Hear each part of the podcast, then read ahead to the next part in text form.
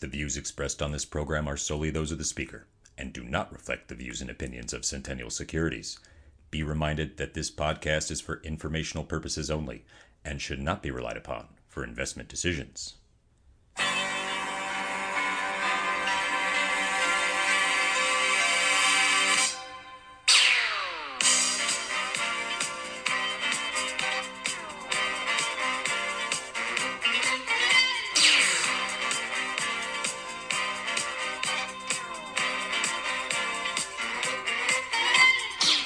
Happy Friday! Welcome to the weekly investment podcast, where we discuss the week's must know investment news and how it affects your money. I am your host, Walter. I am very excited for this week's interview. Our conversation is with Kyle Sischo, a real estate professional who, over the last 10 years, has served in several C level positions at predominant real estate companies in West Michigan including Colliers International, where he served as the managing director for the state. At Colliers, he led his local team of roughly 40 people to be the Aon ranked highest engaged team out of over 60 offices in the country. He also doubled the real estate portfolio to roughly 12 million square feet. Kyle has been involved in nearly every aspect of real estate, including investment, acquisitions, development, and portfolio management. Throughout his professional real estate career, Kyle has underwritten and led teams in acquisitions of over $200 million in assets, negotiated hundreds of leases for a total of over 8 million square feet, and secured financing of over $120 million. Kyle is also a serial entrepreneur, having founded over half a dozen successful companies, selling several of them. His latest endeavor we'll be discussing later in the conversation. Let's crack right into the interview. Hello, Kyle. How are you? Hello. Great. Thank you for being on the whip. It is a pleasure to have you on the program. Well, I appreciate that, and thank you, and wanted to give you congratulations on your podcast success in 2023. Thank you very much. It's because we have wonderful people like you that come on and want to be interviewed. Without folks like yourself that have really interesting industry knowledge, and you know, we we maybe wouldn't have had the success. So it's all thanks to folks like you. Jumping right into what it is that you do from an investment point of view. In the past, an investment portfolio was stocks and bonds. And now we are seeing some investors take a little bit of different approach and look to supplement that vanilla stock bond portfolio with alternative investments or other areas of the investment world. And one of those areas is real estate, an area that you know very well. So if you would please, could you talk about the real estate world that you operate in right now? Yeah, and, and I would agree, you know, coming up and investing in a variety of different uh, vehicles, including stocks and bonds and commodities and you know, real estate I think is an important piece that needs to be in in the portfolio and and really with technology these days it's easier and easier for uh, even the the non-professional real estate person to be getting into uh, investments at some capacity. So today uh, I'm spending uh, most of my time working for a small family office and in, in addition to some other projects that I've got going on on the side, which which I'm sure we'll touch on but really focused on a family office where I'm finding investment opportunities for them, and and we're uh, really uh, moving to a, a national investment portfolio where I've really been focused on the Midwest or Michigan in the past, and so it's been really great to get uh, an idea and, and really that bigger macro picture as to what real estate looks like across the country and a variety of markets. So certainly have more of a grasp on on what the the big picture of commercial real estate looks like. Let's talk about that a little bit more. So, given that the scope of where you are sourcing these opportunities has increased, how are you finding those opportunities? So, we've got a couple of uh, important avenues that will go down. Uh, first and foremost, you've got a, a, lot of great platforms out there, um, both that are open to the public and that are a little bit more privatized, where uh, you've got sellers and brokers listing the, these properties and so basically setting up searches and those come direct to you as soon as they hit those platforms.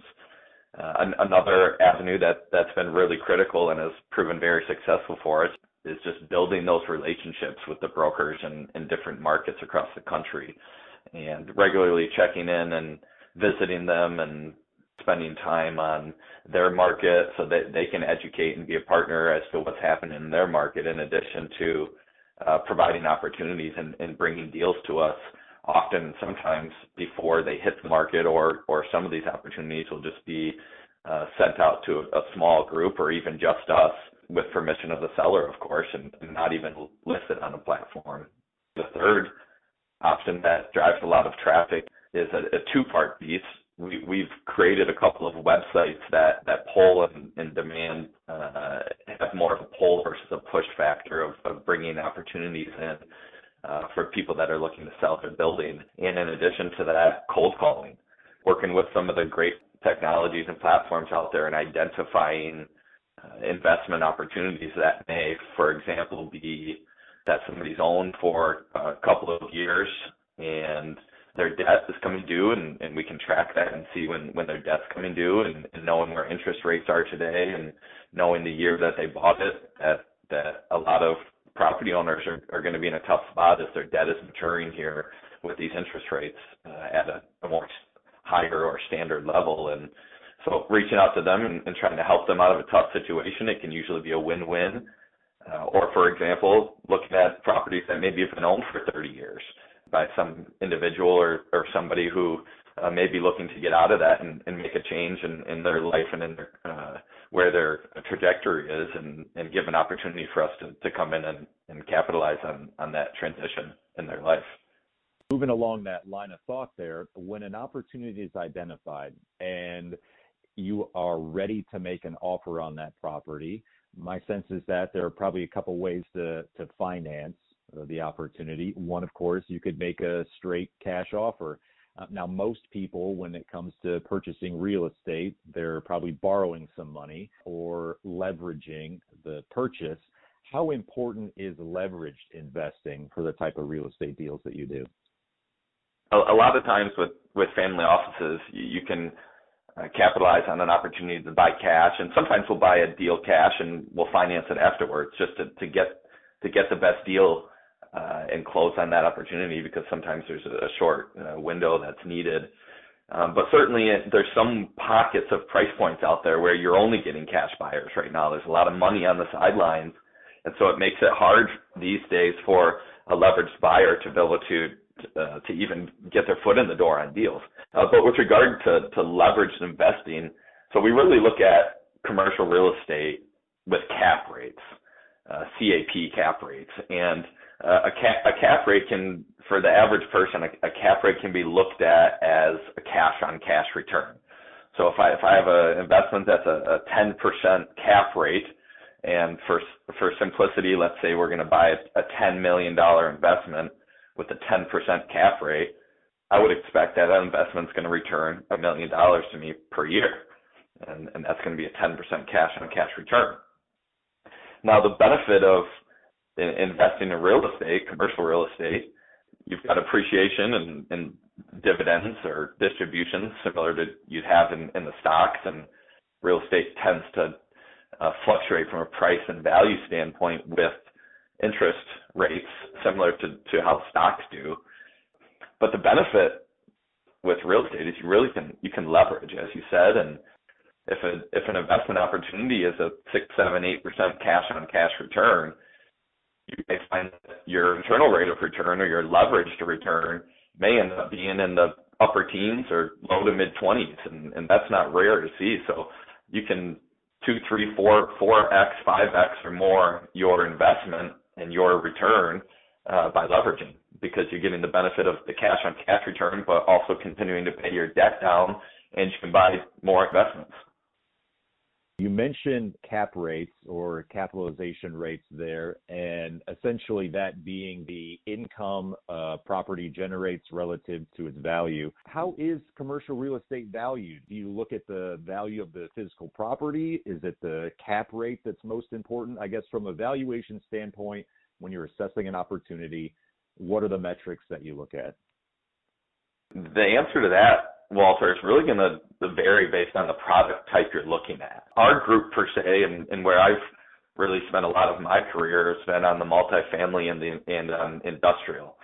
And for example, you may get sticking with the industrial end of things, you you you have uh, you could have an industrial building that's got multi tenants, or you could have an industrial building, which is a big part of what we look at, which which may be an absolute net lease, and you're investing in a, a long term credit tenant or or great tenant. So to answer your question, uh, the the cap rate could vary quite a bit based on uh, what that tenant looks like and and the quality of that tenant. So not only are you investing primarily with industrial uh, or maybe with absolute net leases per se, not only are you investing in that asset in that that hard asset, uh, but you'd also be investing in that tenant and that lease.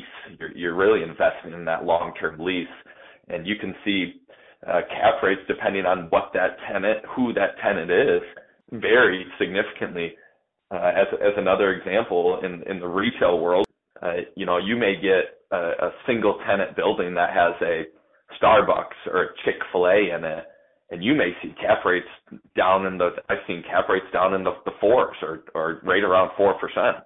So you've got investors coming in going, I feel so good about this tenant and who they are and and their stability that I I'm willing to, to plug money into this deal for only a four percent cash on cash return or, or capitalization rate.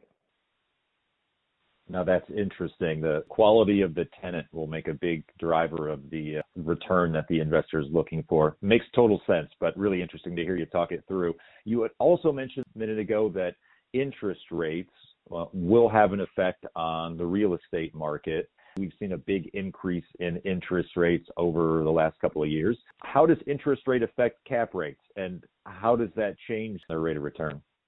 cap rates correlate with interest rate changes. I mean, it's it's really a function of the debt that buyers are able to get. Um, because as you mentioned earlier, a lot of a lot of real estate buyers out there are leveraged buyers, especially in the private uh, world. So they're they're able to uh, to get that debt, and if though if that debt is costing them more money from an interest rate standpoint, then they're going to need a higher return on their investment. For example, if I'm looking at an 8% cap rate property, if I'm going to get debt that's at a 6% interest rate, I'm going to see a spread there between my debt and, and the return I'm going to get. Now, let's say for, for some reason interest rates went up to 10%. Well, that 8% return on that property, that cap rate of 8% is, is no longer looks good. I'm going to, that would be a negative leveraged investment where I'm paying higher on interest rates. So cap rates tend to fluctuate with interest rates, and they tend to lag interest rates. It takes a little while for the market to adjust, especially in, in these volatile times, because sellers may say, "Oh, you know, I'm not willing to sell yet with interest rates going up. My value is going down. I'm gonna I'm gonna hold tight for a little while and see if interest rates change." And when they don't, it lags a little bit when the interest rates start to stay where they are for a longer period, as we've seen in this last year with interest rates going up and kind of holding where they are, it took a good four, five, eight, you know, four to eight months for us to start to see that change in the market from a cap rate standpoint. So a year ago, a year and a half ago, we were seeing a lot of industrial properties coming through in the six to seven caps pretty regularly, maybe even mid fives.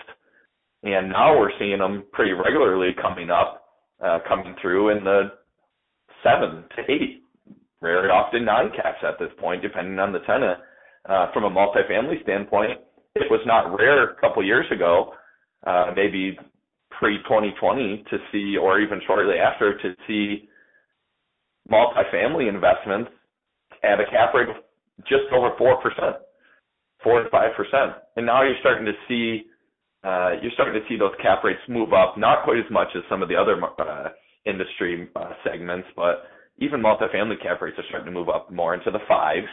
Uh, you can get a couple at the sixes. It really depends on the class uh, class that you're getting. And you know another thing, Walter, that you're seeing a lot these days uh, on the investment deals is you've got you've got the asset of debt as well. So a seller a seller may have financed uh, got, got some longer term financing on on an investment at a lower interest rate several years ago and now, now that's another asset to them. That debt is an asset to them because with interest rates higher, very similar to how bonds would work, with interest rates higher, now that that debt is worth more And if if that investor negotiated with a bank or or an uh, capital financing group, uh, whoever they they got the investment from, if they negotiated to be able to assign that debt on a sale, now all of a sudden that debt and that price that asset becomes significantly higher uh, because of, because of the value of that debt that you can assign over to the buyer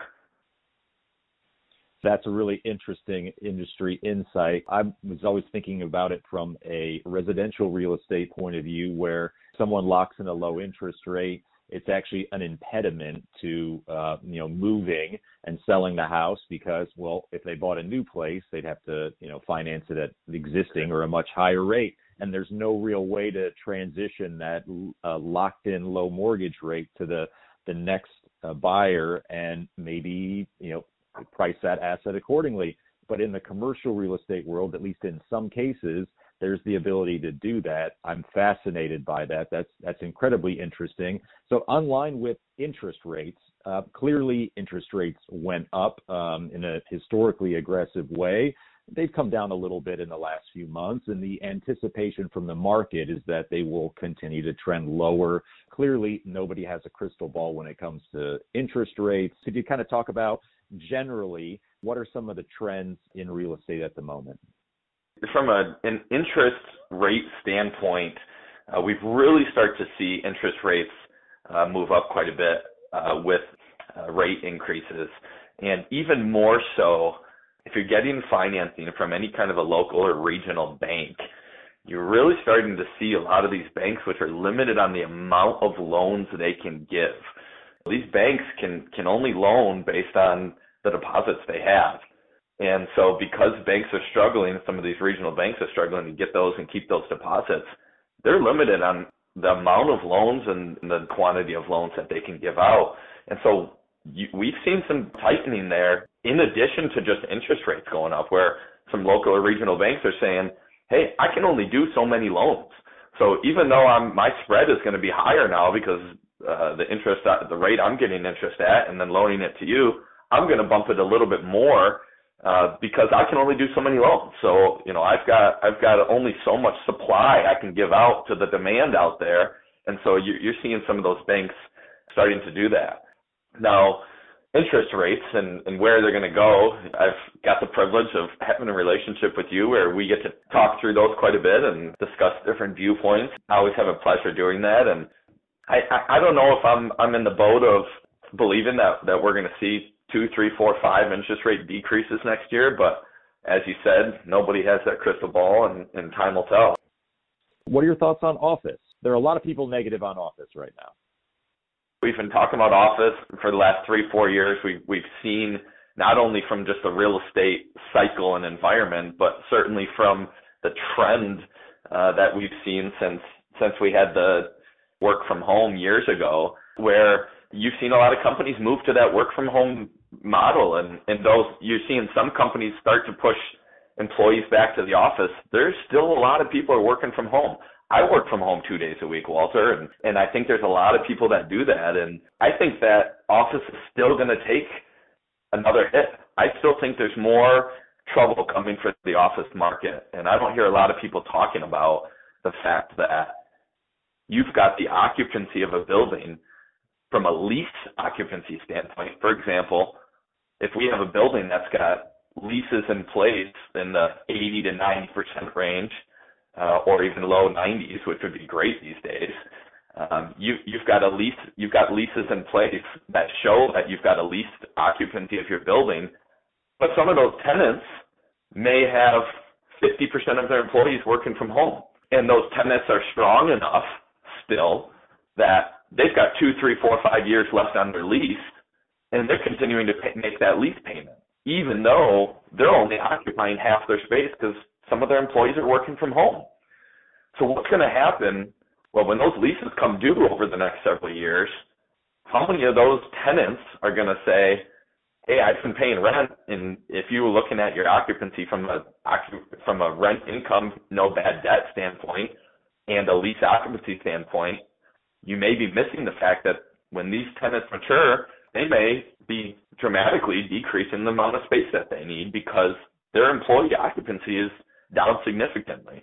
And so I, I think that's something that office owners and office investors need to really start to get their arms around and and start to have conversations or get an understanding of their existing tenants, or if you're looking at a building, get an understanding for what those tenants are doing from a physical occupancy standpoint so that you can correlate your likelihood or risk of that lease maturing or not maturing uh, with a renewal. So along those lines, particularly thinking two, three years out when some of these office leases come due, what happens then? I have heard in some of the larger metropolitan downtowns that I, I frequent that some people think those office spaces will eventually transition into residential and be repurposed, and there will be a return to living in a major metropolitan downtown area. How viable is that idea? We've seen that happening quite a bit. The challenge with the office conversions is that the footprint of a building for residential is so critical. And with office, you might have a larger footprint where you've got a lot of offices on a floor and they don't all need windows and they don't all need utilities to their office. Um, so there, there's a, a, significant difference between the needs of those utilities uh, and those mechanical systems going through a building for office versus residential.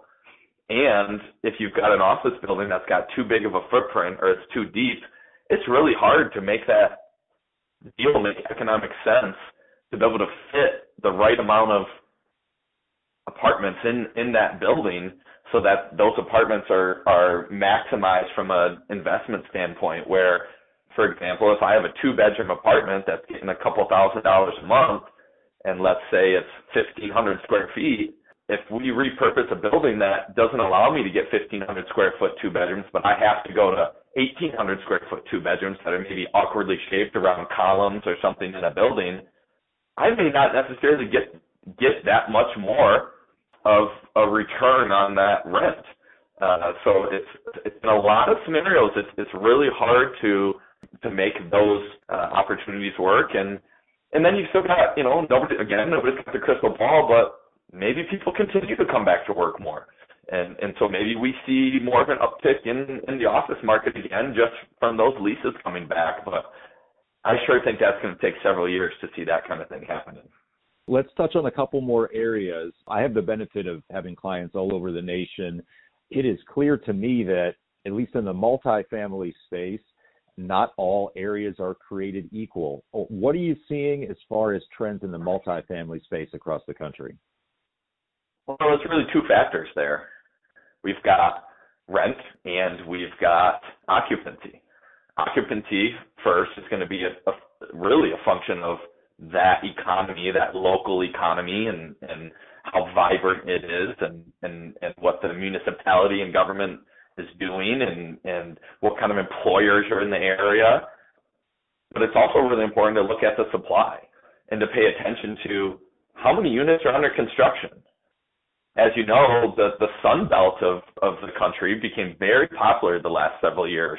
A lot of people, especially after people starting to work from home, you saw a lot of people start to move to these Sun Belt locations.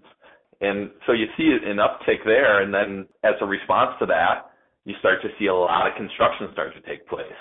And that construction takes time, and so you've always got some lag between uh, metrics you need to look at. But when you've got a, a lot of supply coming on board in, in a market, sometimes it takes a while for that demand. You may not be able to hit it perfectly, and sometimes it takes a while for that demand to catch up to that supply, which can increase the vacancy in those markets. So we've started to see, from a multifamily standpoint, we've started to see some of these Sun Belt communities and these Sun Belt states or these other markets that you may have seen a, big uptick in. You know, think of the Austin, Texas type markets, the Phoenix type markets.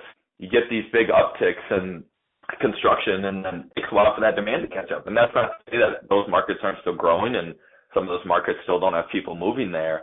But it may not be at the rate that those units came on board, and, and so you start to see some higher vacancy there. Part two of that is really thinking about the rent and what's going to affect that is the cost of purchasing a house. if I'm an individual looking for a, a homestead, I'm going to either look to buy a house or I'm going to look to rent a house or rent an apartment. And the more the cost of housing goes up, then you may see a trend of people moving more toward renting. And then as you see that trend move to renting, you may see rent rates go up because there's more demand, right? So we're back to the supply and demand. So as as people are looking to rent more, rates go up. Maybe as there's oversupply and more vacancy from a construction standpoint, rates may go down. But we've really seen a huge uptick in rates, especially in our uh, home state of Michigan, uh, really becoming very popular in the last five to ten years.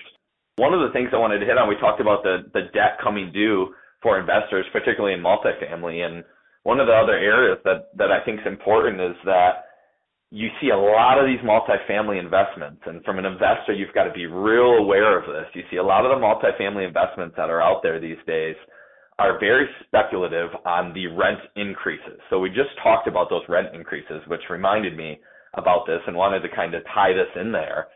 As rents increase and you see it going up three, four, five percent or more in a, in a market, you'll see opportunities out there to invest in a, in, let's say, an apartment complex, and they'll price those with with the future speculative rent increases from a cash flow standpoint.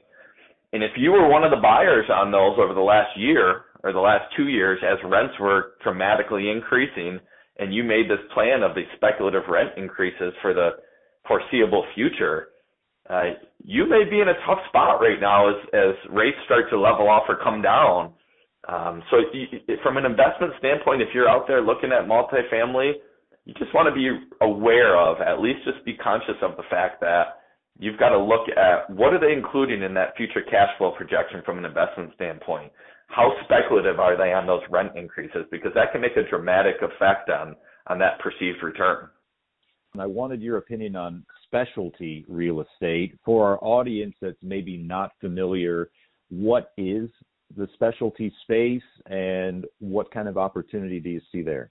If you're in the real estate world, you you you see these different specialty vehicles of investment and, and self storage was a big one. I mean, if if you didn't see self storage being constructed in your market, and you know, was, I know it's big in Michigan, it's big across the country, just a lot of self storage. A lot in Florida. You've got municipalities in Florida now that have now cut off the ability of people to be able to do more self storage um, because there was so much of it constructed. Uh, one of the newer ones coming coming through has been uh, IOS or or uh, industrial outdoor storage. So when you drive down the road and, and you see you know a big piece of vacant land or gravel parking lot with a bunch of heavy equipment or Amazon trucks or whatever it may be parked there that's your industrial outdoor storage and and that's really we've started to see quite an uptick in that uh over the last uh, year or so and and uh, a lot of people a lot of investors are out there finding this land from random people getting a great deal on this land turning it to an industrial outdoor storage and really capitalizing on some great margins. Um so so we're seeing we're seeing those kinds of things. Finally what are the benefits to investing in real estate that's what it's all about. And we talked a little bit at the beginning about appreciation. You may not always have appreciation. I don't like to buy for appreciation, but you've always probably heard the old adage that you get your return on investment when you buy it. So I'd, I'd look more at uh, can I get a good deal? Can I find a good opportunity on investment? I don't want to I don't want to depend on the appreciation of that investment. Does it make a good cash flow? Uh, we talked about leveraged investing, which is, critical and, can help you make good returns. But one of the really important things that we didn't hit on in the beginning of the call, but want to make sure I call out there is huge benefit to real estate is depreciation. So one of the one of the great tax advantages in, in the IRS code is that you get to depreciate investments uh, in real estate or in physical assets as a business. And we've got this thing in the real estate world called cost segregation studies. And with bonus depreciation or Section 179 type depreciation out there, you can do a cost segregation study on an investment right when you buy that investment, and you can split that asset up, into several different categories from uh, you know leasehold improvements to electrical to plumbing to different categories that are lower useful lives than than the asset itself, than the building maybe. Commercial real estate is, is typically a 39 year depreciation life, which in itself is not that great, but if you can do a cost segregation study and get 30, 40% of your building to be at a significantly lower 5, 7, 10, 12 year depreciation life, and then you add the fact that when you get in those depreciation lives in those categories, you can capitalize on bonus depreciation. All of a sudden, you may you may be able to get. It's not rare for us to see 30% of your investment in year one written down as a depreciation expense. And if you're a real estate professional, you've got the opportunity to capitalize on passive loss. You can really get some tax strategy benefits and depreciation benefits going with passive losses and depreciation. And so definitely something for anybody who's investing in real estate to be having conversations with with their professional team, uh, CPA, uh, about cost segregation and, and, considering it. There's a lot of really great cost segregation uh, companies out there that you can do a cost seg for four or five grand, six grand or less, and and really save a lot of money on on your taxes. I mean, if we if you can save 30 percent, let's say an average rate of 30 percent on on your taxes, that's more money you get to invest for the future, and you get to start making more return on that money now. We all go back to the time value of money, and and it doesn't get much better than that.